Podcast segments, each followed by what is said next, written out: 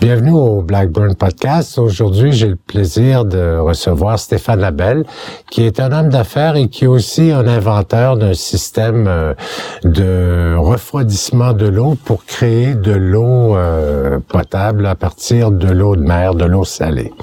Alors, euh, Stéphane, je suis très, très content de, de te recevoir aujourd'hui parce qu'en fait, toi, tu es un homme d'affaires qui est devenu un inventeur.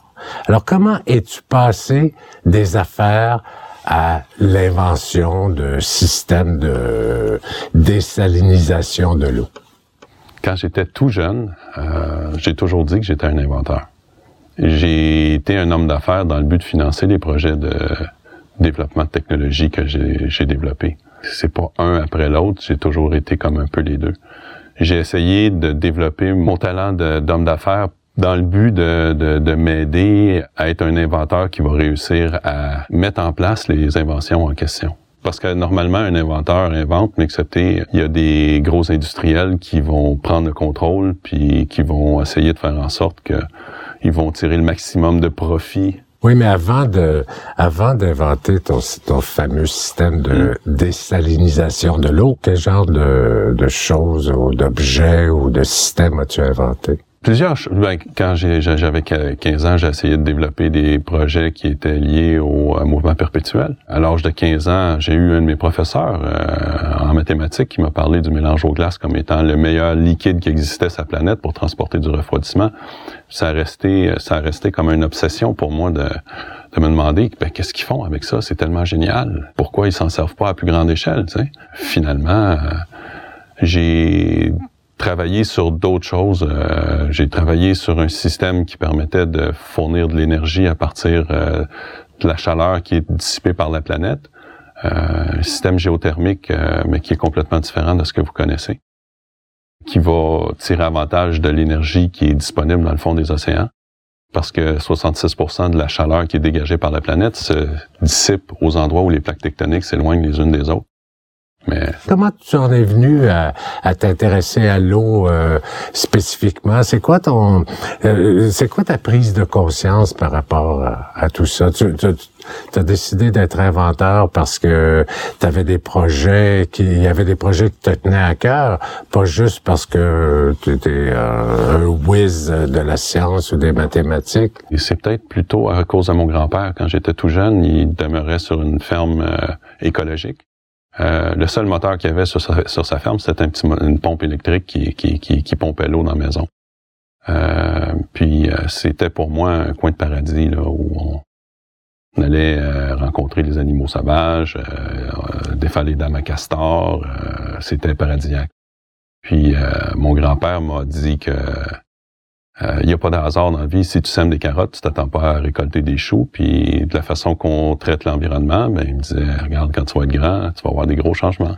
Donc, tu as été sensibilisé à l'environnement mm-hmm. à un très jeune âge, c'est mm-hmm. ça? Puis c'est, c'est, peut-être plus mon grand-père qui a mis ça dans ma tête, euh, les idées par rapport à l'eau, euh, par rapport à l'environnement. C'était évident pour lui qu'on vivrait ce qu'on vit aujourd'hui. Puis on n'est pas conscient à quel point les choses sont en train de changer à une vitesse exponentielle en ce moment. Donc, euh, tu as été inventeur avant d'être homme d'affaires et finalement, tu as décidé de, de faire des affaires pour financer tes, tes inventions. C'est bien ça, j'ai bien compris. Donc, ça fait longtemps que tu es inventeur finalement. Oui, je pense que j'étais inventeur dans le monde. Qu'est-ce qui t'intéressait euh, dans, dans, les inventions euh, dès le départ quand tu as commencé dans ce domaine-là? Ça a toujours été l'environnement, mais excepté j'étais conscient que si on continuait à consommer de l'énergie de la façon qu'on le fait, euh, en générant des euh, gaz à effet de serre, euh, on s'en allait dans un mur. Fait que j'ai été toujours préoccupé par l'aspect efficacité énergétique puis tout ça. J'ai essayé de trouver des façons de fournir de l'énergie à l'échelle planétaire d'une façon 100% environnement, environnementale, respectueuse. Pour moi, le respect, c'est la base de tout, puis c'était important qu'on puisse trouver une façon de répondre aux besoins énergétiques d'une façon euh, respectueuse, qu'on puisse euh, voir à long terme. Parce que pour moi, je pense qu'un grand crime, c'est de s'imaginer qu'on est né pour un petit pain puis on peut pas faire des sandwichs pour tout le monde. On, on a de l'abondance en quantité illimitée. J'ai cherché un peu partout, puis finalement pour conclure que la seule source d'énergie qui pouvait répondre aux besoins euh, mondiaux d'une façon facile, c'est l'énergie solaire, parce qu'on soit 6000 fois plus d'énergie du soleil que ce que l'humanité consomme. Puis, euh, seule chose, c'est que j'ai pris pour acquis que les endroits idéaux pour faire euh, pour, installer des centrales solaires, euh, ça serait des endroits sèches, des endroits désertiques ou semi-désertiques. Dans ces endroits-là, mais ben, il fait toujours chaud. Euh, puis un système euh, thermique, pour qu'il soit efficace, ben ça y prend une référence froide. Fait que j'essayais de fournir du froid à mon système solaire en même temps que de l'eau, parce que utiliser de l'eau pour euh, euh, refroidir le système ou euh, par évaporation ou nettoyer les miroirs dans un endroit où l'eau est déjà rare, c'était pas acceptable pour moi. Parce que les plus grands opposants à l'énergie solaire s'opposent parce que c'est trop cher, que l'énergie produite à partir des systèmes solaires sont trop, est trop dispendieux. Donc c'est l'énergie solaire qui t'a amené au projet de désalinisation euh, de l'eau de mer. Absolument. Ben, parle-nous donc à ce moment-là, c'est quoi ton, ton, ton, système de désalinisation? C'est assez simple. En passant, la technologie a été validée par l'Université Polytechnique. C'est un système qui... Euh, on, on, utilise un mélange au glace pour transporter le refroidissement qui est disponible, la référence froide qui est disponible dans l'océan. Euh, puis ce qui est le fun, c'est que quand on va assez profondément dans l'océan, on a même dans les endroits chauds, on a toujours une référence très froide. Puis on est capable de, avec le mélange au glace, on est capable de transporter ce, ce refroidissement-là. Mais quand tu parles de mélange au glace, est-ce que tu, tu congèles l'eau froide de l'océan? Ou est-ce que tu mélanges déjà de la glace existante avec l'eau euh, l'eau froide de l'océan, l'eau salée? On transforme seulement que 5% de l'eau de mer qu'on puise en glace. Puis la glace, naturellement, devient de l'eau pure. Puis euh, c'est ça, c'est facile de séparer la glace de l'eau salée par gravité. Puis euh, donc c'est la glace qui, qui devient non salée. Exact. En se formant, la glace naturellement devient de l'eau pure. C'est un phénomène physique connu. Les Américains ont essayé de développer ça, cette technologie-là, entre les années 55 et 85, mais euh, ils faisaient fondre la glace dans le procédé au lieu de la conserver pour transporter le froid. C'est là l'erreur qu'ils ont faite. Et donc, toi, tu peux transporter cette glace dans des tuyaux, euh, sur des euh, milliers de kilomètres ou sur des centaines de kilomètres, tu peux amener de l'eau de mer, euh, de la purifier et l'amener jusque dans des régions désertiques en fait. Ouais, c'est ça. ce qui est le fun, c'est que le mélange aux glaces, un tuyau d'un mètre est capable de transporter un gigawatt de refroidissement.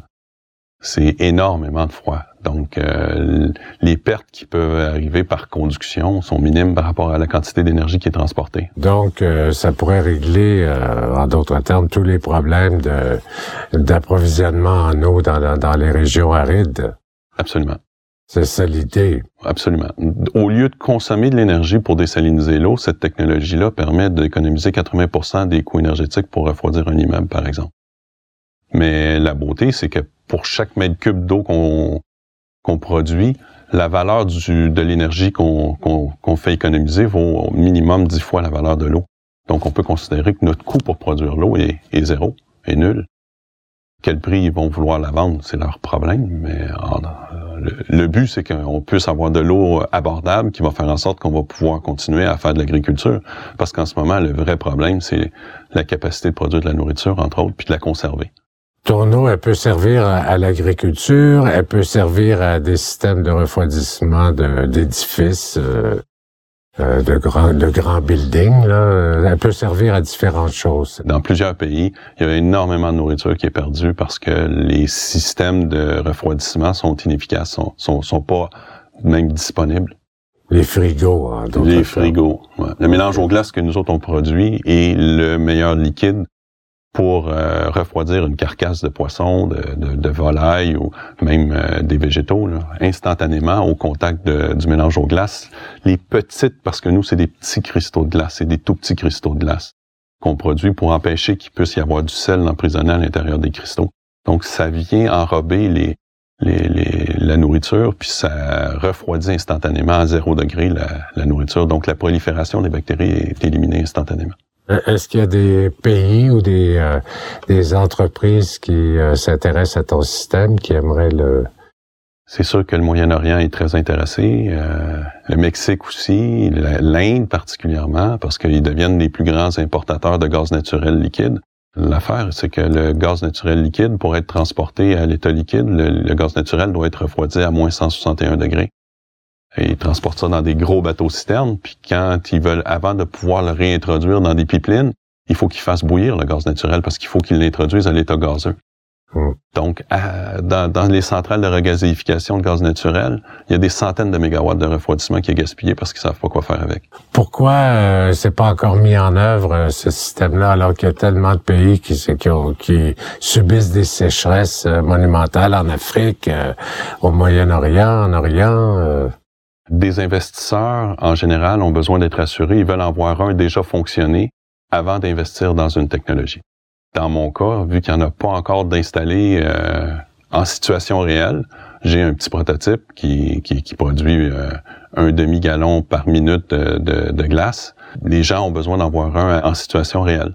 Alors, c'est quoi ton projet pour euh, en, construire un pour, pour euh, intéresser euh, les acheteurs éventuels. Ce qui arrive, c'est qu'à venir jusqu'à maintenant, la première la, la, première technologie était disponible, mais était quand même assez dispendieuse. Là. Les tuyaux pour pouvoir euh, pomper l'eau, les stations de pompage, les systèmes de filtration, puis tout ça, c'était quand même assez dispendieux. Mais la dernière version dont on vient de parler, celle qui est liée au gaz naturel, euh, ils ont déjà les stations de regazéification de gaz naturel ont déjà les stations de pompage d'eau de mer. Ils ont déjà euh, euh, tous les équipements en place. Le coût pour pouvoir faire une démonstration dans cette situation-là est minime, ce qui fait qu'on est... La technologie, la validation de l'université vient d'être faite le mois dernier. OK. De, cette version-là. Puis on est en discussion avec euh, des gens de l'Inde pour cette version-là. Mais oui, il y a des gens du Moyen-Orient, il y a des gens de l'Afrique qui sont intéressés aussi par la version de base. Donc, laquelle qui va venir au monde en premier, c'est c'est difficile à, prédire. La technologie solaire a évolué aussi en même temps en parallèle. C'est sûr que c'est long, ça a pris peut-être huit ans à développer ces deux technologies-là, mais accepter. Euh, puis c'est un peu frustrant que de voir qu'on est rendu à une situation où euh, il y a des gens qui vont manquer de nourriture à cause que ces, technologies-là sont pas, pas été encore mis en place. En même temps, le temps que ça m'a obligé de prendre pour réfléchir a fait en sorte que j'ai mieux compris pourquoi euh, les gens faisaient des choses comme ils le font, puis pourquoi, euh, comment faire pour euh, améliorer les, systèmes. Le système solaire, ça fait, c'est tout récent que j'ai compris le pourquoi que mon système est plus efficace. C'est assez particulier à expliquer, c'est que les systèmes actuels. C'est quoi ton système solaire? Parce que là, on parle du système de désalinisation, mais c'est mhm. quoi le système solaire? Système solaire, c'est le seul système au monde qui est capable de produire de l'électricité 24 heures sur 24 à partir de l'énergie solaire. Ah, toi, tu as inventé ça en ouais, plus. Ouais. Ouais, ouais. C'est que on entrepose l'énergie solaire dans des selles à des températures, des selles fondues à des températures aux alentours de 600 degrés. Euh, ce qu'on s'est concentré sur, c'est euh, la concentration de l'énergie solaire. Les systèmes actuels existants, c'est des systèmes qui, les systèmes similaires aux miens qui existent en ce moment, ont été placés sur l'axe nord-sud parce qu'ils ont considéré que ce qu'on a appris des, de d'autres systèmes, les troughs, les grosses antennes euh, courbé sur un seul axe, qui concentre toute l'énergie sur un petit tuyau. C'est les systèmes les plus les utilisés dans le monde actuellement pour produire de l'énergie euh, thermique, qu'on pourrait dire solaire thermique. Euh, ces systèmes-là, euh, on a appris que pour améliorer leur efficacité, il fallait mettre un petit tuyau de verre autour du collecteur pour, diminuer les pertes de chaleur par convection. Mais nous, le système qu'on a développé, c'est un système qui concentre dix fois plus d'énergie sur un collecteur. C'est des gros miroirs qui sont euh, à peu près huit pieds de large, qui sont courbés sur un seul axe d'une façon idéale, mais pour concentrer l'énergie sur un point focal qui est situé à 45 pieds au-dessus. Donc, il y en a des solutions pour la planète. C'est ça le plus important. Moi, ce que je pense, c'est que... Des solutions propres en plus. Exact. Exact, exact. Le Et soleil des solutions pas... peu coûteuses en plus. Exact. Il y en a des solutions. Moins coûteuses encore que les carburants fossiles. Mon but, c'est qu'on puisse démontrer qu'on est capable de transformer des régions désertiques en des, en des régions super fertiles.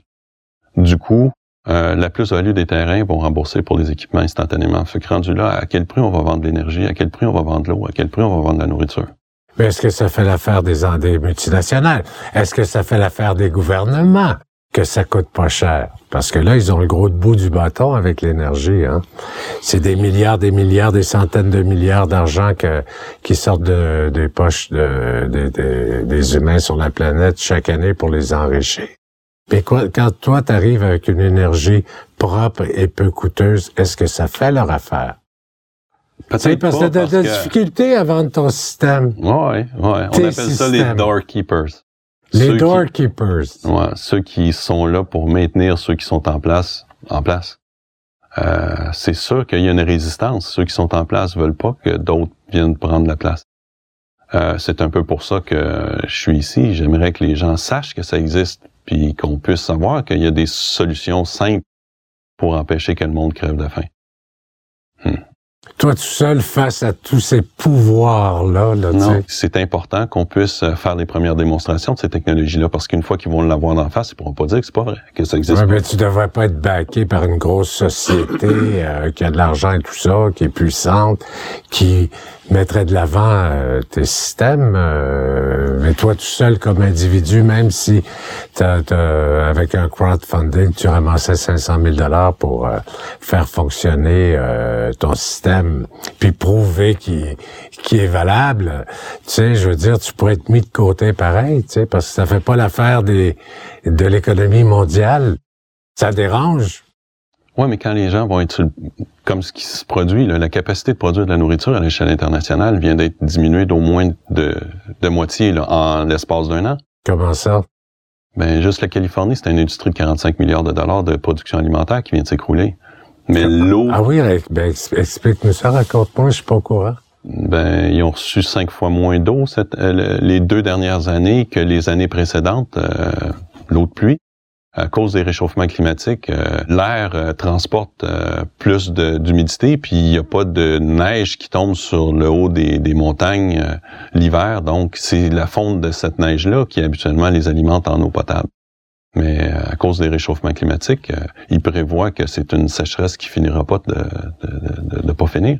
La seule solution, Bill Gates parlait justement aujourd'hui de, de cette situation-là. La seule solution, c'est la désalinisation, mais les, les, impacts environnementaux sont terribles des technologies de désalinisation actuelles.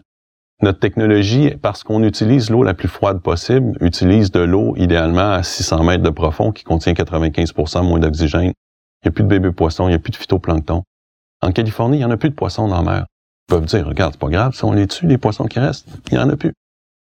C'est peut-être ben, pas la bonne façon de voir. Moi, je suis allergique à l'océan maintenant. Hein. Je fais des allergies quand je vais euh, dans le sud et tout ça. Même euh, au Cape Cod, j'en ai fait aussi. Parce que les, les océans sont tellement pollués aussi. Tu sais. Mais toi, est-ce que ça dépollue en plus euh, ton système? Dépolluer, c'est un grand mot. C'est que la parce que tu dis toujours que, que, tu es dans l'eau potable aussi. Oui. Mais l'eau potable pour la consommation humaine ou pour l'agriculture? Les deux. Les deux. Les deux. Donc tu nettoies aussi l'eau euh, moins propre pour en faire de l'eau potable. On, je fais partie d'un consortium. Tantôt je parlais d'Indiens euh, de l'Inde. Euh, les, ces gens-là sont très intelligents, sont très cultivés, puis euh, euh, le consortium avec qui je travaille, c'est des gens qui sont spécialisés dans les biogaz. Il y a un docteur, Shivaji, qui vient de s'ajouter à mon équipe, euh, Shivaji Ramalingam, qui, est spécialisé dans les, les, biogaz. On est en train de faire un projet dans l'ouest de l'île, qui récupère les biogaz puis qui euh, les purifie pour pouvoir faire en sorte qu'on puisse les utiliser pour alimenter des camions. Les biogaz à partir de des charges de déchets? Exact, exact, ah exact. Le méthane euh, sous pression peut faire économiser 80% des émissions de gaz à effet de serre qu'un camion génère. Mais en plus de ça, si on laisse le méthane s'en aller dans l'espace, il y a 150 fois l'impact environnemental du, du, CO2. Donc, euh, je pense que le méthane, c'est la plus grande menace pour la planète en ce moment. Euh, dans les dans le Grand Nord, dans l'Arctique, puis dans l'Antarctique, il y a des quantités d'hydrates de méthane qui sont en train de se transformer en méthane en quantité industrielle. Il y a juste près de l'Alaska, il y a un petit espace là, qui appartient à, la Russie, qui, en réalité, ça fait partie de la Sibérie, euh, juste cet petit espace-là euh, est capable de multiplier par, mille la quantité de méthane qu'il y a dans l'air. On a des preuves. Euh, depuis les 820 dernières mille années, il n'y a jamais eu plus que 300 ppm de CO2 dans l'air, équivalent, je dirais. Mais là, on a passé le 400 ppm. Euh, la Terre, on le sait, c'est prouvé, elle réagit quand euh, il y a au-dessus de 300 ppm de, de CO2 dans l'air. Euh, mais juste le, méthane qui est en train de se dégager sur la petite partie de terrain qui, qui, qui surchauffe euh, en Sibérie est capable de multiplier par mille la quantité de, méthane qu'on a dans l'air. Ça va juste multiplier par 10, ça va doubler. On va, ça va donner l'impression comme si on avait 800 ppm de, de, CO2 dans l'air. Juste pour donner une petite idée. Mais est-ce que c'est encore récupérable tout ça ou est-ce que qu'il est trop tard? La seule façon que je vois, moi, dans ma tête, qu'on pourrait réverser cette, cette tendance-là, c'est de transformer les régions désertiques en régions euh, fertiles, euh, en forêt. Avec les technologies que j'ai, on peut le faire simplement. On peut le faire facilement, puis ça peut être très rentable. Et ça, ça va permettre de nettoyer euh, oui. l'oxygène, l'air autour de la planète. Faire pousser des arbres de chanvre, il n'y a pas de THC dedans. Mais dis-moi, ton consortium, est-ce qu'il y a un certain pouvoir ou vous êtes juste une gang de scientifiques, d'inventeurs avec euh, des projets euh, merveilleux, euh, mais sans pouvoir? Ben, les le consortium que je représente, c'est un groupe d'entreprises qui ont des chiffres d'affaires d'au-dessus de 100 millions chacun. Mm-hmm. C'est rien comparativement à ce qui se passe à l'échelle planétaire, mais quand même, on a la capacité de faire des démonstrations. ces gens-là veulent travailler avec nous pour faire des démonstrations en situation réelle surtout de la version euh, solaire, euh, dernière version, puis la technologie de désalinisation, euh, dernière version. Est-ce qu'ils vont financer tes expérimentations?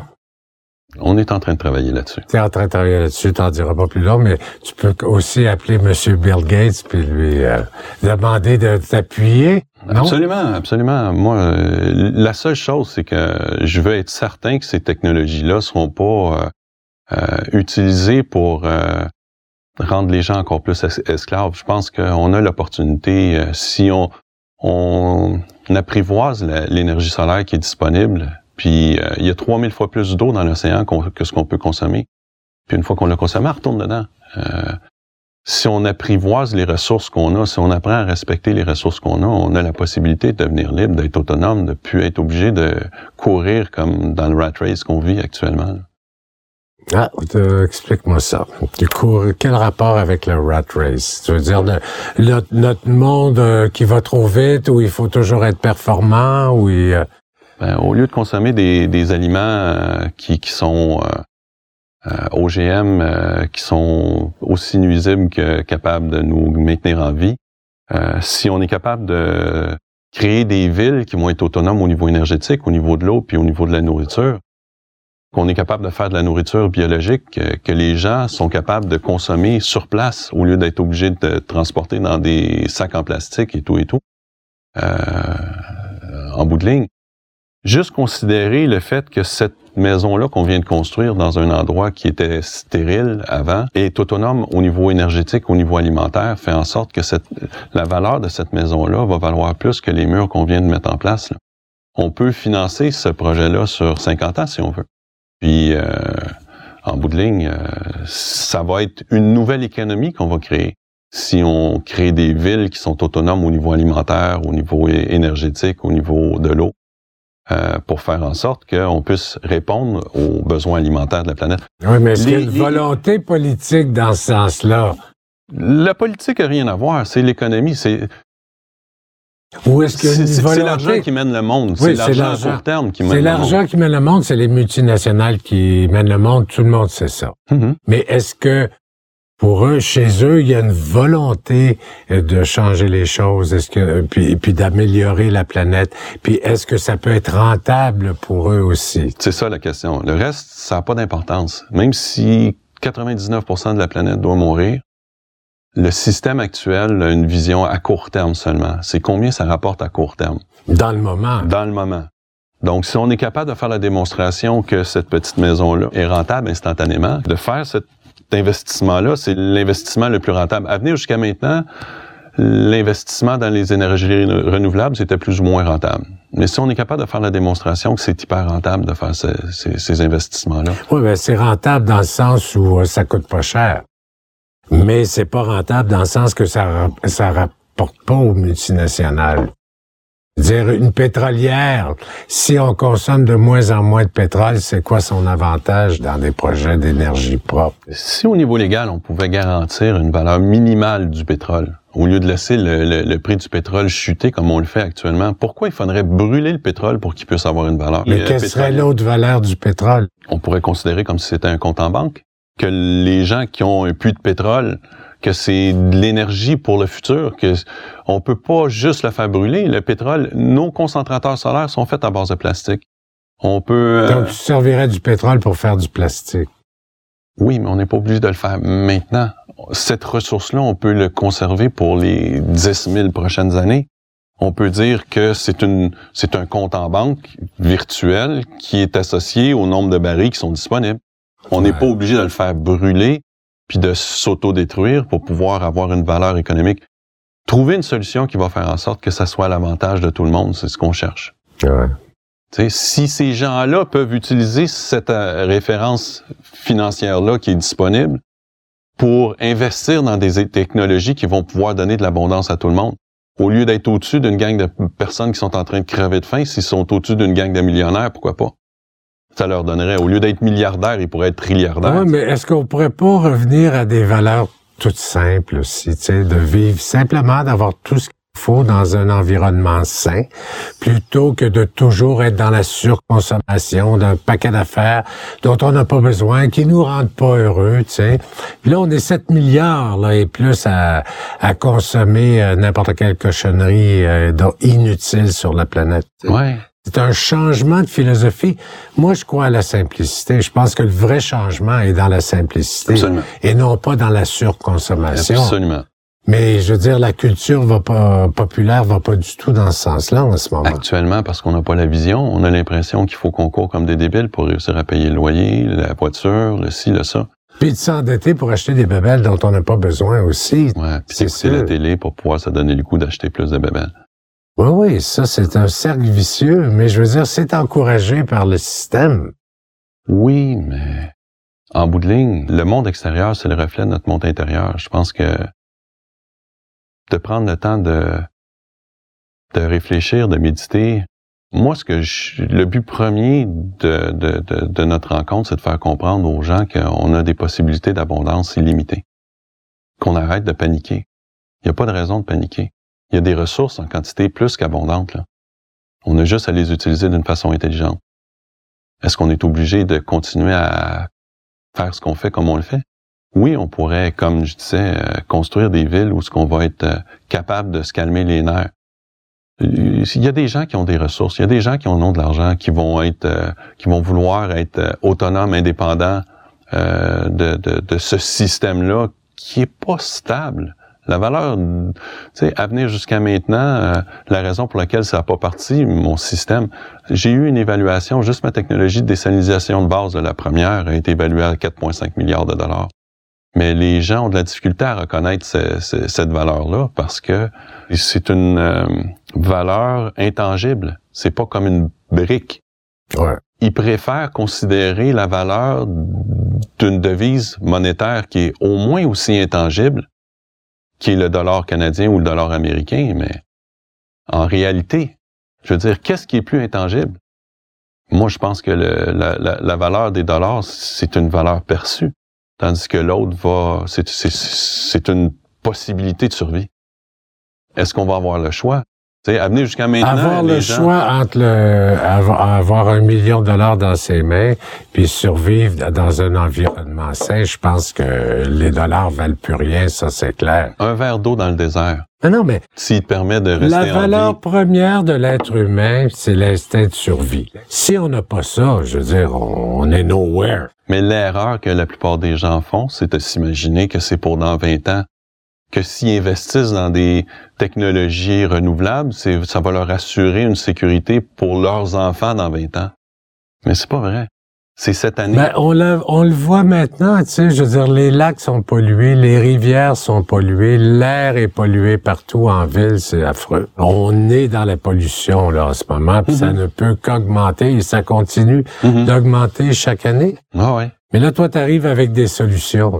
Est-ce qu'il va falloir se rendre euh, jusqu'à des catastrophes énormes pour qu'il y ait une volonté de prendre les choses en main et d'améliorer notre environnement par des technologies comme euh, celles que tu offres pour qu'il se passe quelque chose enfin? La Mais on a l'impression que tout le monde en parle, mais personne ne fait rien. Comme tout le ça. monde veut du changement, mais pour son petit profit personnel. C'est moi, moi, moi, moi, moi. Mais là, il faut penser autrement. Absolument. Ce dont tu penses, ça amène un autre niveau de conscience que la plupart des gens ont pas. Même quand tu vas en Afrique, les gens envient notre pouvoir de consommation. C'est ça qu'ils voudraient vivre. On leur vend même ça, ce rêve-là. Je suis pas certain. Ben, Je pense ben, qu'ils sont plus conscients que nous autres. Je pense qu'ils sont plus conscients que nous autres. Quand tu as vécu la faim, Hum. Les gens se demandent pourquoi euh, est-ce qu'on préfère nourrir une voiture avec le blé que de nourrir des, euh, des êtres humains? C'est pas à l'université, illogique. c'est pas à l'université qu'on enseigne le gros bon sens. Je pense qu'il y a des enfants qui sont capables de mieux comprendre le gros bon sens que des docteurs. Sérieusement, j'en ai eu la preuve. Là. Les technologies que j'ai développées, c'est des technologies simples. là. Je fais de la glace, là. C'est pas, on s'en va pas sur la planète Mars. Là. Hum. Mais euh, comment ça se fait que ça fait plusieurs années que je me bats avec des gens? Ça a pris des, une éternité avant que je réussisse à, avoir assez d'intérêt pour qu'on fasse une étude approfondie de ma technologie à l'université. Pourquoi est-ce que je dois me battre contre euh, l'establishment pour essayer de mettre en place une technologie qui, qui, qui est là pour répondre à des besoins de base? Honnêtement, c'est pas c'est, pas l'argent qui est le plus important pour moi. Là. Je veux dire, euh, je leur donnerais si je pouvais leur faire confiance. Mais Mais là, tu as des projets, comme tu as un projet en Afrique, là aussi, là, avec les jeunes et tout ça. Pourrais-tu... euh, on a une coupe. Oui, ben, ben, parle-nous de ça. Le projet, euh, la situation géographique te- reste à déterminer. Euh, c'est qu'il y en a plus qu'un projet en Afrique. Euh, le, be- le besoin en eau est criant là-bas. C'est une question de survie. D'un, il y a eu l'Ebola qui a fait en sorte que le projet en Guinée-Conakry a été mis sur pause. Il y a, il y a plusieurs opportunités. Du côté de l'Afrique. Ouais, il y a le Rwanda, mais le Rwanda, ils n'ont pas accès à le besoin en eau est pas aussi important. Ils ont- sont plus intéressés par les technologies qu'on a de biomasse. On a une technologie qui permet de transformer la biomasse en hydrogène.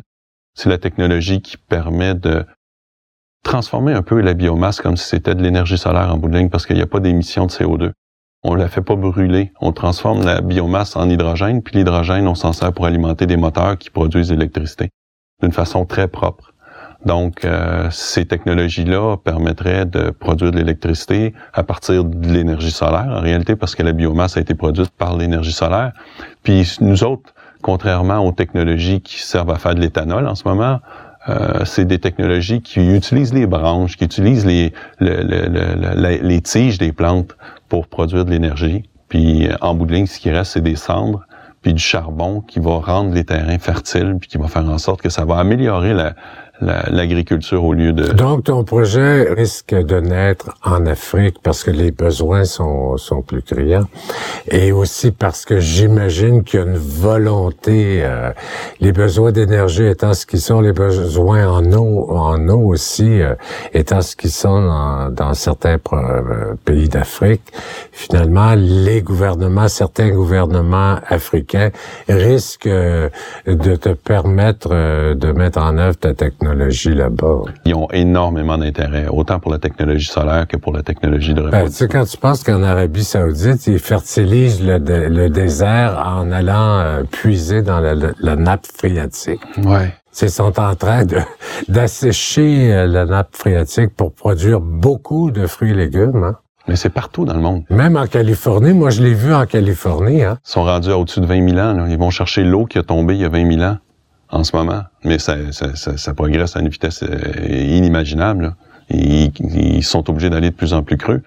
Puis, euh, si on prend euh, l'expérience qu'on a vécue en Espagne, par exemple, où ils ont été justement creusés creux, mais ce qui arrive, c'est que les courants euh, naturels viennent remplir la nappe phréatique, mais avec de l'eau salée qui vient de la mer.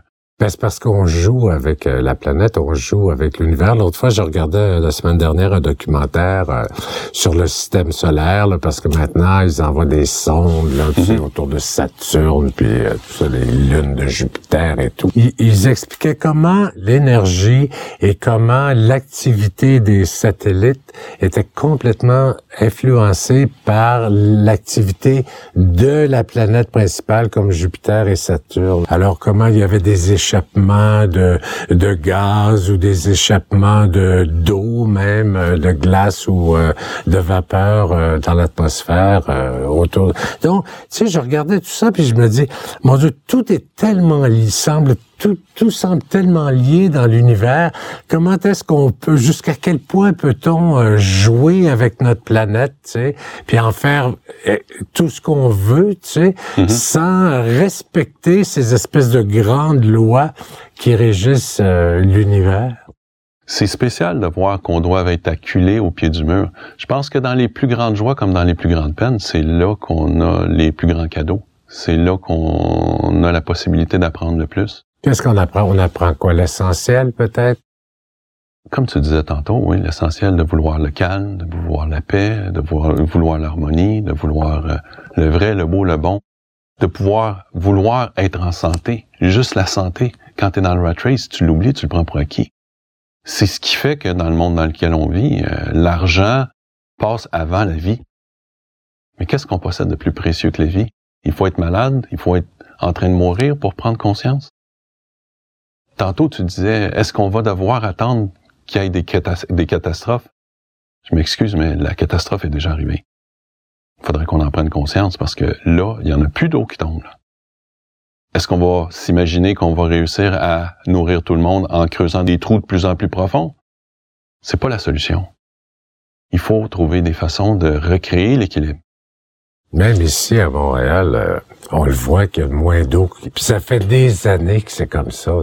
On le sait, les sols sont secs complètement. Euh, les fondations s'effondrent à cause euh, de la sécheresse du sol, puis ça, ça fait longtemps que ça dure.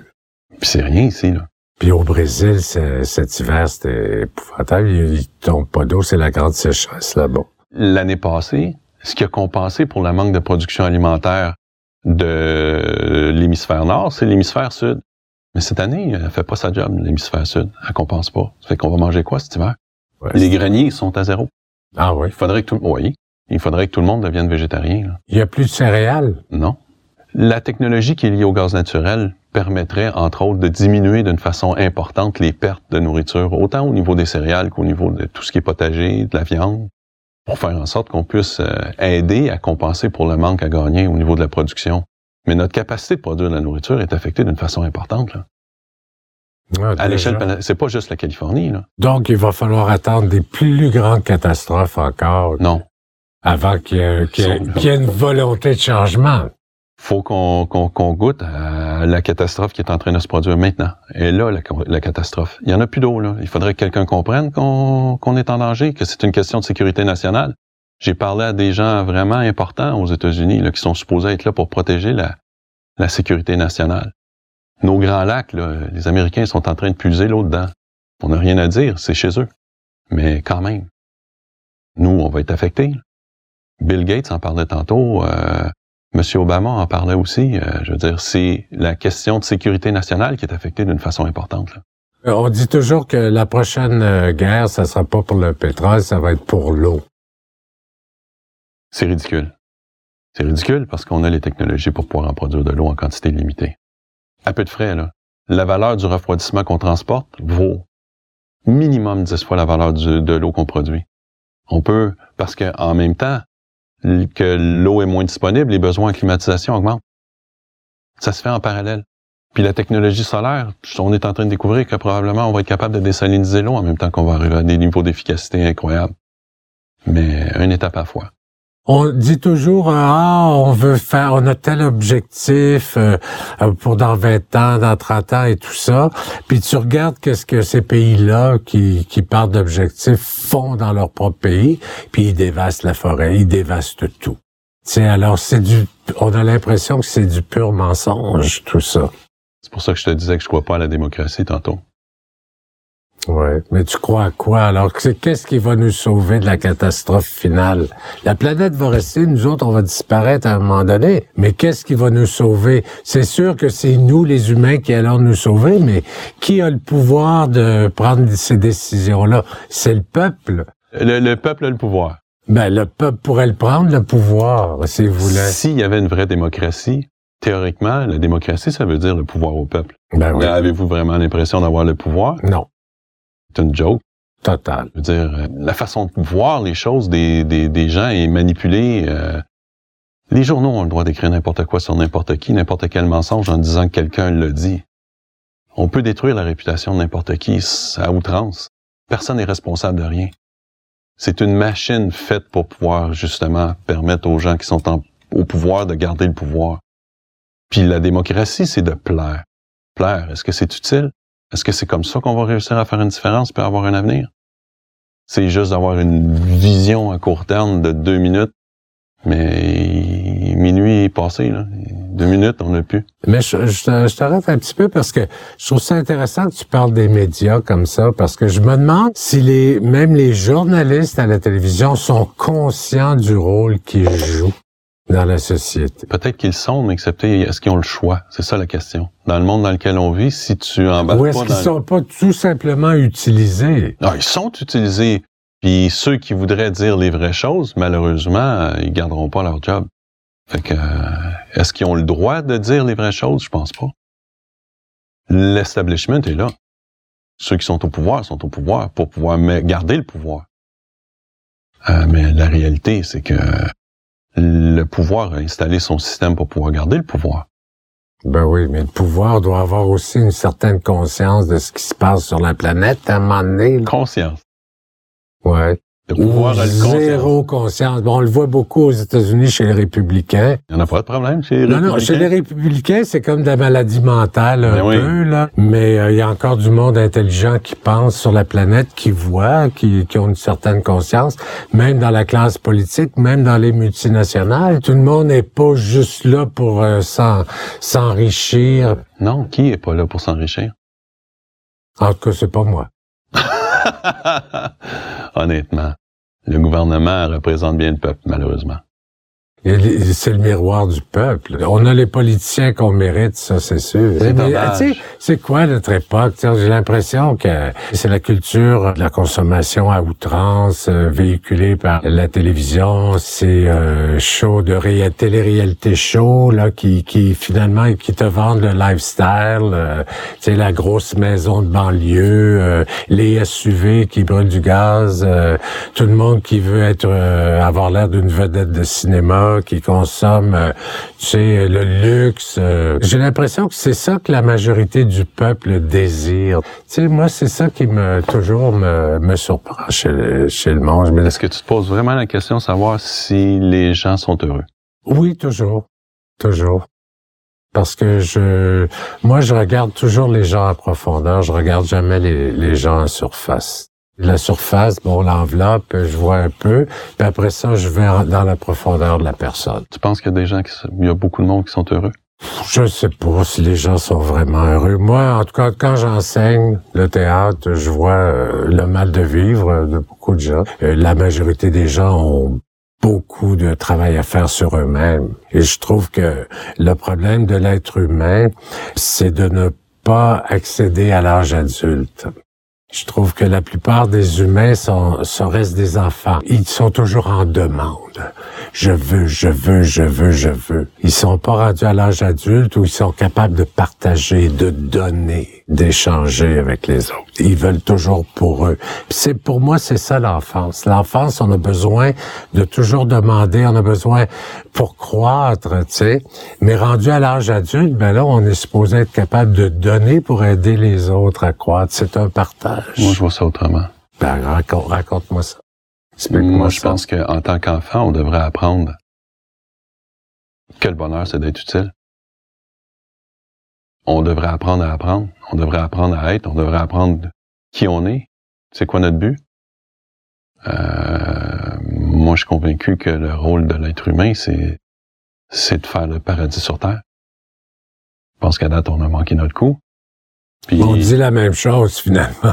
si les parents sont pas capables d'apprendre ça aux enfants, c'est que les parents sont pas rendus là eux-mêmes. Donc les parents sont vraiment même pas des adultes vraiment, ils sont des, de faux adultes. Ils sont même pas des enfants. Puis ils sont ni des enfants non plus. Alors ils ont des enfants, ils, savent pas quoi leur enseigner, quoi leur inculquer, sinon des principes qu'ils ont appris de leurs parents ou de leurs grands-parents ou de la société. Se marier, faire de l'argent, la vieille morale de perpétuer l'espèce. Qu'est-ce qu'il y a de comme sagesse, qu'est-ce qu'il y a comme enseignement, qu'est-ce qu'il y a comme lumière, qu'est-ce qu'il y a comme conscience dans la société? Moi, je suis un gars très tolérant, je suis un gars aimant, mais tu sais, bien souvent, là, je vois le monde, j'écoute le monde, my God, tu sais, ça a-tu de l'allure à penser comme ça, agir comme ça? Idéalement, c'est de trouver des gens avec qui on est en affinité pour pouvoir faire euh, Faire, une différence. Oui, puis on est beaucoup dans isolé aussi dans notre consommation. Tout le monde est en compétition avec tout le monde, puis euh, c'est moi qui vais avoir l'argent, puis c'est moi qui vais avoir la job, puis euh, je vais essayer de lui donner un couteau dans le dos à elle, puis je vais essayer de le descendre lui pour euh, que moi je puisse monter en société. Mais on s'isole complètement là-dedans, puis on n'est pas heureux là-dedans. Alors qu'il faudrait être beaucoup plus dans un esprit de communauté, de partage communautaire pour pouvoir accéder à une plus grande sagesse et éventuellement défendre notre planète puis la préserver. Moi, je pense que les gens, si, tu sais, être heureux, là, je pense que c'est ça la question. Je pense que c'est la base de tout. Euh, si on est malheureux, c'est parce qu'on se respecte pas. Puis si on se respecte pas, ben... Parce qu'on s'aime pas. Parce qu'on n'a pas appris à s'aimer, c'est ça le problème. C'est ça qu'on devrait enseigner en premier à l'école. Que chaque être humain a une valeur, chaque être humain a des richesses, chaque être humain a des choses à donner, à partager avec les autres.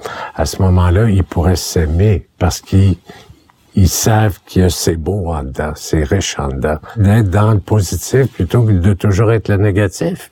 Parce que, tu sais, on parlait tantôt de la peur, mais la peur, c'est le négativisme. Hein. Puis l'amour, c'est le positivisme. Absolument. Je pense que l'humain, c'est une machine à avoir des buts. Mais le problème, c'est que on nous enseigne pas à avoir des vrais buts. Et comme les rêves, d'avoir des vrais rêves. Ne laissez pas vos rêves mourir, il faut avoir des rêves. Oui, mais des rêves de quoi, là? Juste d'être riche et célèbre et, cute éternellement? Ou est-ce qu'on a un rêve beaucoup plus profond, tu beaucoup plus humain, beaucoup plus euh, conscient? C'est quoi le rêve? La vie. Pour moi, la chose de base, c'est la vie. Tantôt, on parlait de, religion ou de ces choses-là. Moi, personnellement, je crois pas aux religions. Je pense qu'il y a juste un soleil pour la planète au complet. Il y a juste un Dieu aussi. Tu peux dire que tu es athée si tu veux, mais la table, elle vient de quelque part, puis ton corps, il vient de quelque part, puis c'est pas toi qui l'as créé. Ceux qui disent qu'ils sont Dieu, il y a un problème. Mais euh, on n'est pas divin, on est une créature. Puis, mais on a un pouvoir énorme. Parce que chaque on est divin aussi, on est tous divins, on est tous ce Dieu-là. On est une étincelle divine, mais une étincelle, on n'est pas d'essence divine, on est, on, est comme... Ben, on est construit des mêmes matériaux que l'univers entier. En absolument, absolument, absolument. Donc tout est lié et on est lié à tout ça. Pour moi, Dieu, c'est la, la source de la vie, c'est la, la source de l'amour. Point. Simple comme ça, c'est con comme ça. C'est beau. Mais être humain, c'est respecter la vie. Tantôt, tu disais pourquoi le, la peur a autant de pouvoir? Pourquoi on est en train de tout détruire? Mais en réalité, la force la plus puissante dans l'être humain, c'est la force de vouloir rester en vie. l'instinct de survie, c'est fort.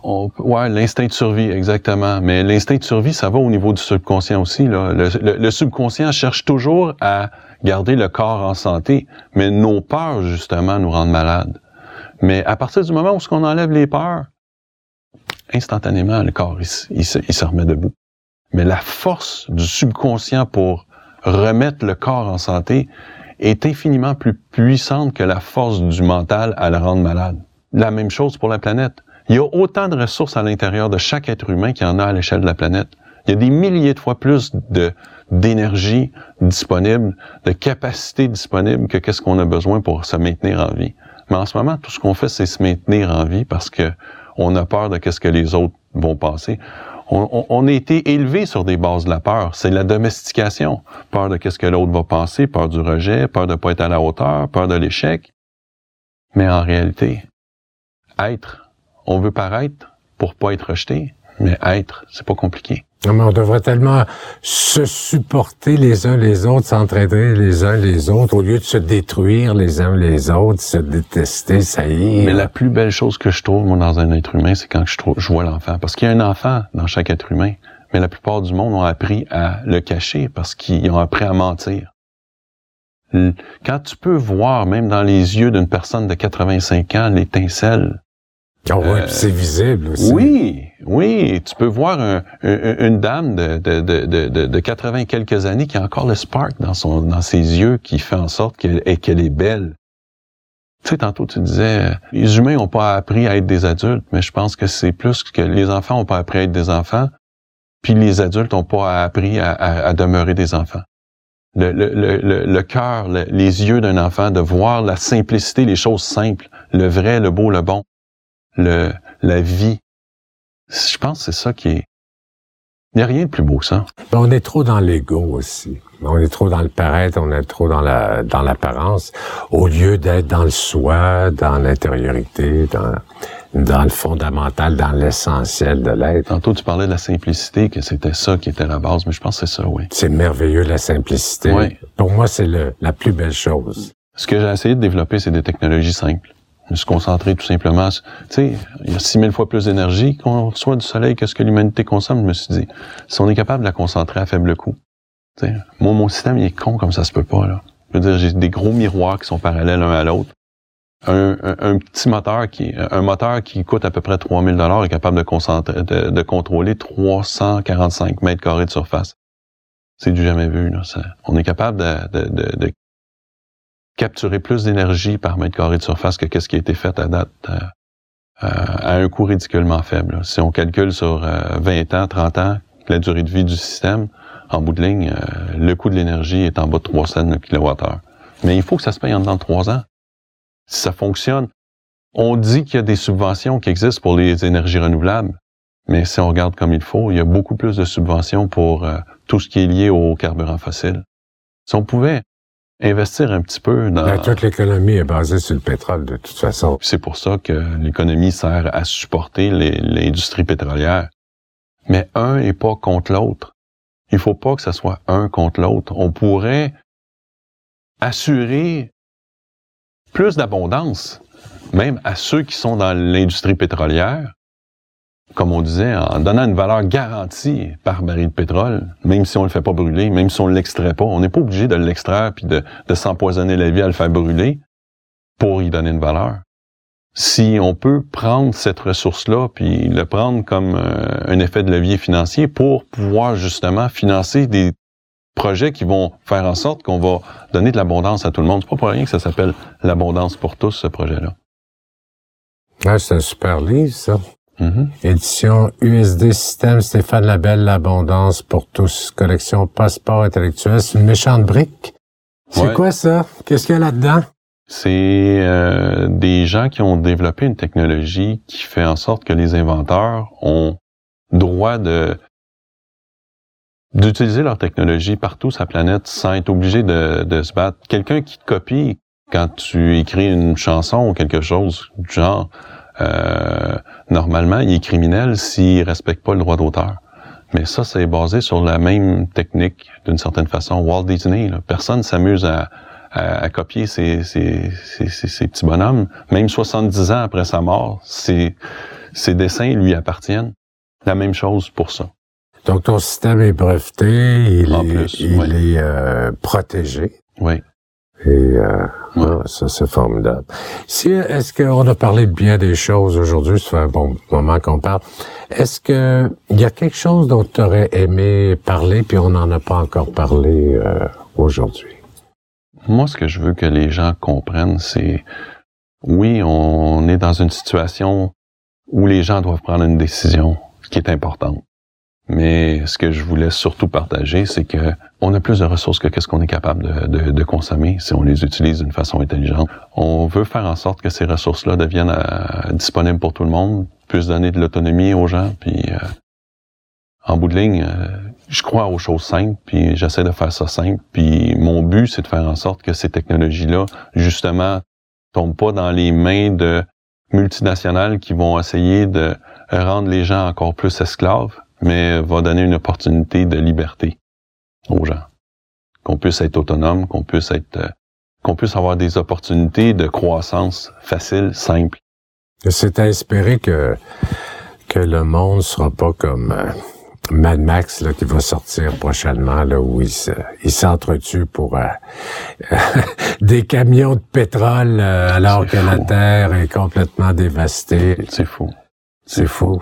Puis il y a de plus en plus de films de guerre, puis tout ça. Puis de catastrophes, là, le 28 mai aussi, c'est euh, s'appelle San Andreas, là, c'est le nouveau film d'action euh, catastrophe, là. Moi, j'ai l'impression que ce qu'on nous inculque euh, toujours dans la culture populaire aussi, c'est l'idée de l'apocalypse, le sens de l'apocalypse. Tu sais, ça devient, ça devient quasiment euh, souhaitable, l'apocalypse. On veut, on veut vivre ça comme un gros orgasme. Non, c'est la course aux sensations. Mais il y a une différence? Entre le bonheur puis le plaisir. Je pense que c'est ça la clé. Les vraies valeurs sont pas à bonne place. Être heureux, en réalité, quand on essaie d'accomplir ce qui est vrai, quand on travaille pour la vie, le soir, on se couche, on est heureux. Mais c'est l'histoire de l'humanité, de s'entretuer pour le pouvoir, pour les richesses, pour... Euh, c'est l'histoire de l'humanité aussi. Mais l'orgueil, c'est notre pire ennemi. Et puis on sait que tous ces grands empires s'effondrent à un moment donné, que tous ces grands tyrans finissent par euh, mourir dans la déchéance la plus totale. Mais au niveau des peuples, si on regarde dans le passé, à chaque fois qu'un peuple a atteint son apogée, les mœurs sont tombées à zéro. Puis à cause de ça, en bout de ligne, tout s'écroulait. On n'a jamais tiré de conclusion de ces choses-là. Qu'on regarde Babylone, qu'on regarde toutes les, les grandes civilisations, à chaque fois qu'on atteignait notre, notre apogée, les mœurs tombaient à zéro. C'est davantage que les gens deviennent comme déconnectés, débranchés de l'univers. Ils sont comme dans un monde, une bulle artificielle, superficielle, tu sais, insignifiante, sans signifiant. Ils sont débranchés. L'humain, c'est une machine à, avoir des buts. Dans le monde dans lequel on est, où ce que le but c'est de paraître, c'est pas un but. Le but, c'est de posséder de l'argent. L'argent, c'est pas un but. C'est un outil. C'est un outil pour atteindre des buts. Mais le but, c'est quoi? Où on s'en va? C'est quoi qu'on est en train de construire? C'est le chaos. Moi, tout ce que je peux te répondre, c'est que en ce moment, c'est le chaos. On, comprend rien de rien. C'est le début du chaos. T'as rien vu. non, non, je sais ça, je sais. J'en suis conscient. Juste, on regarde Hydro-Québec, OK? Notre euh, fleuron québécois, OK? Comment ça se fait que l'hydroélectricité n'est pas reconnue aux États-Unis comme une énergie renouvelable?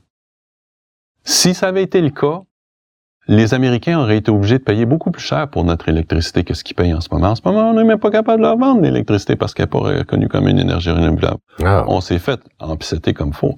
Il y a une quinzaine d'années, il y a des gros euh, lobbies qui ont posé des questions, qui ont demandé à Hydro-Québec de faire un rapport sur la quantité d'énergie qu'on était capable de produire à partir des ressources hydrauliques québécoises. Quand ils ont vu ça, c'est des gens dans l'industrie du pétrole, naturellement, quand ils ont vu le, potentiel qu'on avait, c'est là qu'ils ont fait le lobby contre l'hydroélectricité pour dire que c'était pas une énergie, une énergie renouvelable. Crois-moi qu'on va pas, ils ont réussi. Mais il a fallu qu'il y ait l'aide de certaines personnes qui sont qui font partie d'Hydro-Québec. Ah oui, ça. Ce qui se passe en dessous, dans le pouvoir, dans le monde du pouvoir, on, on sait rien de tout ça. Quelques années, il y avait des centaines de personnes dans une grosse réunion, puis il y avait des gens, c'était tous des gens gouvernementaux. Ouais. Puis il y avait euh, des gens d'Hydro-Québec qui étaient en avant, puis des gens de Bombardier. Hum. Puis euh, moi, j'ai été posé des questions. je leur ai dit comment ça se fait que l'hydroélectricité c'est pas reconnu comme une énergie propre? Ils m'ont dit ben, on n'a pas besoin que ça soit reconnu comme une énergie propre. On n'a pas besoin de ça pour pouvoir en vendre de l'hydroélectricité aux Américains. C'est pas notre, but à nous. Mais, parce que... tu sais, les investisseurs, les Québécois, là, si on avait le droit de, de, de vendre l'hydroélectricité euh, cinq fois le prix qu'on la vend actuellement, je pense que ça pourrait être intéressant. Oui, mais euh, tu sais, euh, on a détourné des, des rivières, hein, puis on a changé des territoires complètement pour construire de l'hydroélectricité aussi. Alors, est-ce que c'est si propre que ça? C'est pas parfait. C'est loin d'être parfait. Je suis d'accord. Il y a rien. Mais regarde, c'est pas parfait de la façon qu'ils l'ont fait. On a inversé le courant de certaines rivières. Ouais, mais on l'a fait sans le respect. Mais faire de l'hydroélectricité d'une façon respectueuse, ça a été déjà fait. Va voir le barrage euh, au Chute Wilson. tu fais juste euh, capter de, l'eau, tu l'accumules dans un petit réservoir de rien, puis tu le laisses descendre dans un tuyau qui est le long de la, du barrage. Euh, ça existait il y a 100 ans. Mais les technologies simples, qui sont pas dispendieuses, on veut pas les utiliser. On aurait du potentiel pour pouvoir faire de l'hydroélectricité sans détruire, sans manquer de respect, mais, tu sais, encore une fois, hmm. l'orgueil. Il faut que ça soit gros, il faut que ça soit lettre, puis que ça soit payant. Créer de l'emploi. Bon, il faut que les chums... Pas pour rien qu'on remplace nos, notre asphalte à tous les deux ans sur nos routes. Non, non, c'est ridicule. La technologie pour pouvoir faire des routes qui duraient existait il y a 100 ans. Ah ouais. Aujourd'hui, elle n'est plus là. Non. On l'a perdu quelque part. C'est drôle. c'est drôle ou c'est triste? Moi, je dis toujours we're doomed, tu sais, dans le sens que quoi qu'on fasse, euh, l'humanité se rendra jamais à, une certaine forme de sagesse. On, on, va tout péter. Euh, non, non. Avant. Non, euh, non, je suis pas d'accord. Non. Non. Ça a, ça a pris 13,7 milliards d'années pour qu'on se rende jusqu'où est rendu aujourd'hui. Euh, puis je te dirais que c'est pas par hasard qu'on est assis ici puis que tu as ta personnalité puis que j'ai la mienne pendant que les, la planète a évolué tout ce temps-là, on, s'est incarné plusieurs fois. Hum, puis on dirait que ces 13,7 milliards d'années-là, comparativement à l'éternité qu'un être humain, l'esprit, la partie qui est à l'extérieur de l'espace puis du temps, qui est en toi puis qui est en moi, ce 13,7 milliards d'années-là, c'est rien comparativement. Oui, mais c'est, c'est rien comparativement à l'éternité que nous on est. Mhm. Mais en ce moment, toute la personnalité qu'on a développée pendant ces 13,7 milliards d'années-là, on a le choix. Si les gens sont pas capables de devenir conscients puis de respecter la nature, l'environnement, ils vont être éliminés eux-mêmes. C'est eux qui vont faire le choix de s'éliminer eux-mêmes. C'est un, c'est un choix, c'est une époque comme on n'en a jamais vécu dans le passé. Oui, mais toi, tout le monde se dit, ah ben, on va mourir un jour, alors euh, le diable emporte, après moi le déluge, tu sais, je vais aller chercher toutes les richesses que je veux, puis euh, je vais en profiter au max pendant que je suis en vie, puis quand je meurs, je meurs, c'est fini. C'est pas vrai. Quand on meurt, on meurt pas, puis c'est pas fini. Le corps meurt peut-être, mais excepté l'être humain, le vrai, la partie qui est à l'extérieur de l'espace puis du temps, elle, elle survit, elle est là, elle est éternelle. Mais la seule chose, c'est que ta conscience, ta, ta, ta, ta, personnalité autoconsciente risque d'être détruite si on prend pas conscience des lois de la vie. Tantôt, tu demandais, c'est pourquoi, c'est quoi le but? C'est d'apprendre le respect, l'amour. C'est simple, c'est con, c'est tellement simple, mais accepter, on est tellement orgueilleux qu'on veut pas se contenter de quelque chose de simple. Mais euh, est-ce que tu dirais, euh, là, on, on, s'écarte peut-être un peu, mais c'est le fun. que c'est ça le sujet. J'adore la discussion. Je pense que c'est ça le plus important de la discussion. Mais penses-tu que, que entre l'homme et la femme, il y a une très, très grande différence? Penses-tu que la femme est plus dans l'amour, que l'homme est plus dans la peur, que l'orgueil est plus euh, le fait de, de, de l'homme que le fait de la femme? Je pense que l'homme est plus à l'aise avec le marteau, puis la femme est plus à l'aise avec l'aspect humain. Je pense que la femme est plus sensible que l'être humain. Je pense que la femme, c'est le... Ça devrait être le... ce qu'il y a de plus beau sur la Terre. Et ça l'est aussi. Mais c'est la matrice de l'univers, tu sais. La femme, c'est elle qui donne, euh, qui donne naissance à, à l'enfant. Je crois aux dix commandements. Ah, t'es, euh, même si t'es pas religieux, tu, dois, tu crois aux dix commandements. Je crois, je crois que les messages qui ont été envoyés par les messagers sont, sont vrais. Je crois pas aux religions. Je crois pas que euh, Dieu a eu besoin d'une religion pour créer l'homme, mais acceptez, c'est pas pour rien que ces, ces messages-là nous ont été envoyés. C'est des messages d'amour, c'est des messages de respect. On a évolué sur le plan technique, mais on a oublié l'humain quelque part. On s'en va où? Mais en réalité, oui, euh, il y a de l'espoir. Il y a de l'espoir en quantité industrielle. Hmm. Il, y a, il y a de l'espoir en, en quantité illimitée. Il faut juste qu'on sauve les yeux. C'est, pas compliqué. C'est juste ouvrir les yeux, c'est simple. Très intéressant. On va arrêter là parce que je te dis merci Merci à pour toi. cette belle conversation. C'est vraiment intéressant. On parlait de l'eau. On va voir. Ah, la bonne eau. C'est incroyable, hein? C'est la vie. Ben oui, c'est la vie. On est compo- on est on est composé à, quoi- à 98% d'eau. C'est quoi le pourcentage? Pas tant que ça, 80 quelques, mais 80. 70 du poids Ouais. du corps humain, c'est de l'oxygène. On s'en rend pas compte, Ah, même aussi. l'air qu'on respire Ouais, fait ouais, partie du cycle de l'eau. Ouais. Ouais, oui, absolument. Ça a pris des milliards d'années pour qu'on puisse avoir cette belle planète-là avec l'air qui nous permet de Ouais. respirer. Ah oui. Mais en ce moment, les, les, les- les océans ont fini, ils respirent plus. Ben oui, Puis les forêts équatoriales non plus. c'est terrible. Les forêts boréales, on est en train de les découper parce que il y a des insectes qui, qui, qui sont en train de, de, de se propager. Puis il y a d'autres choses aussi, mais en bout de ligne, l'équilibre est rompu d'une façon vraiment catastrophique. Et même moi, je le vois, tu sais, à l'âge que j'ai, euh, les forêts puis les lacs que je voyais à 20 ans sont, sont plus les mêmes. C'est fou comment tout a changé. hein. Tout, tout, tout, tout, tout, la qualité est plus la même du tout. La qualité du, du bois, la qualité du feuillage, la qualité de l'eau. C'est sûr que les gens autour de nous autres ici sont trop jeunes pour sa- savoir ces choses-là. Mais... Et à 10 ans, là, je me suis baigné dans un lac cristallin Hum. dans la région de là. Tu voyais le fond, là, à 40 pieds, 50 pieds.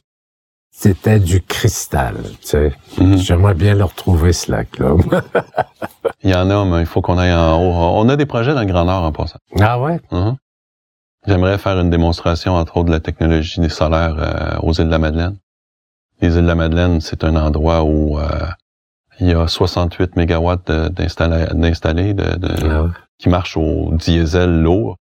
On a, là, ils sont en train de transformer ça pour que ça fonctionne au gaz naturel liquide. On aurait une possibilité de faire une démonstration des deux technologies en parallèle. Juste à côté de la, des stations énergétiques, euh, il y a une petite montagne, puis sur le côté sud, malgré le fait qu'on est à peu près au 50e parallèle là-bas, euh, le versant sud nous permettrait d'avoir une quantité d'énergie solaire euh, Mmh. presque équivalente à ce qui est sur euh, qui est disponible à l'équateur. Ah ouais, on est un pays de vent ici. On a tellement de vent en plus. Oui, oui, oui, oui, oui. On a du soleil, on a du vent, on a de l'eau, on a tout. Hein. On est chanceux ici au Québec. Ouais. Honnêtement, on est béni des dieux peut-être. Espérons. C'est drôle que ça soit peut-être dans l'endroit où il y a le plus d'eau disponible qu'on ait pu dé- développer la technologie qui va permettre d'en distribuer à l'échelle planétaire. En tout cas, je te souhaite vraiment que ça marche tes projets, puis euh, Je te le souhaite aussi. qu'on puisse en voir les bénéfices. euh, Yes. Financiers et autres. On a la possibilité de créer des emplois ici en quantité importante. Puis honnêtement, Ben, c'est c'est ça l'idée, c'est que le changement, l'idée euh, du podcast aussi, c'est que le, le changement crée des nouvelles opportunités, tu sais. Mhm. Alors c'est ça l'idée du podcast, c'est que c'est d'interroger le changement. Si le changement crée des opportunités, ben j'interroge le changement. EH2 solaire, ça veut dire que l'énergie de demain va être transportée par l'hydrogène puis va provenir du solaire, idéalement. Ici, le Québec, on est quand même parmi euh, ceux qui sont les meilleurs dans l'industrie euh, aéronautique. Mais les avions, à venir jusqu'à maintenant, 50% du poids qu'ils transportaient, c'était du carburant qu'ils transportaient. Ouais. OK?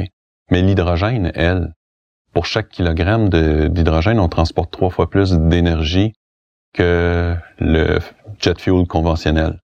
Mais en plus, l'hydrogène transporte une référence froide, tellement froide qu'on est capable d'obtenir un niveau d'efficacité au moins trois fois plus élevé.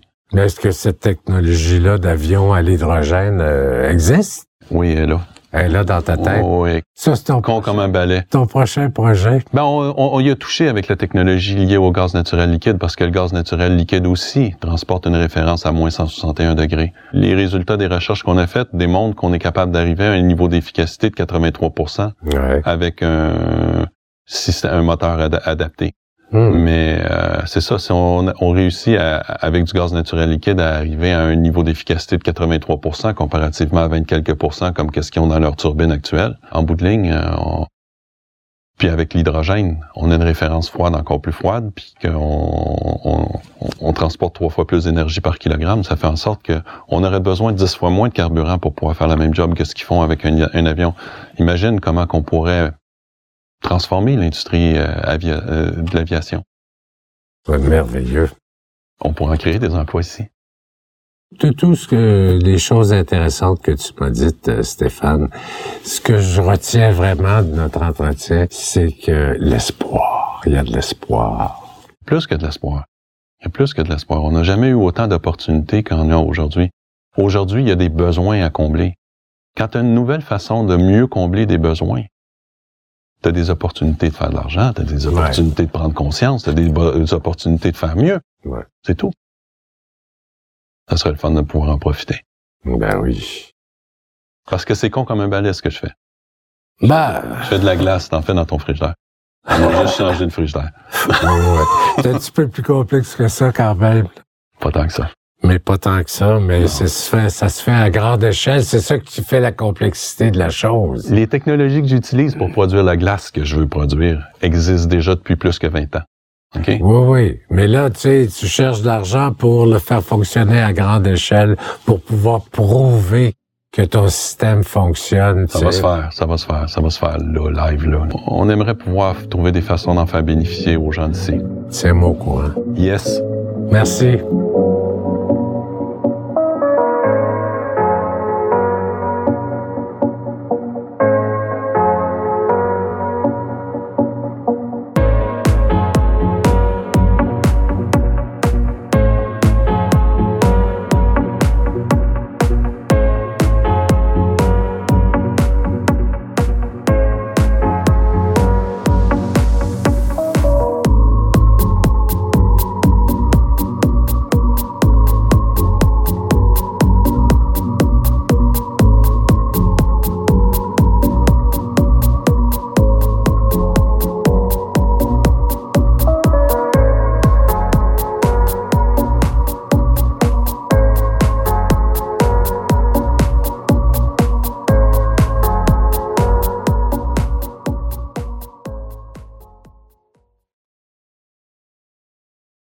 Bon, ben, j'ai encore allongé ça.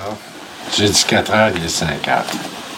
T'as pas fait découdre les poches et tu ne portes pas ton veston. le veston. T'as un veston. Parce qu'il met jamais rien dans ses poches.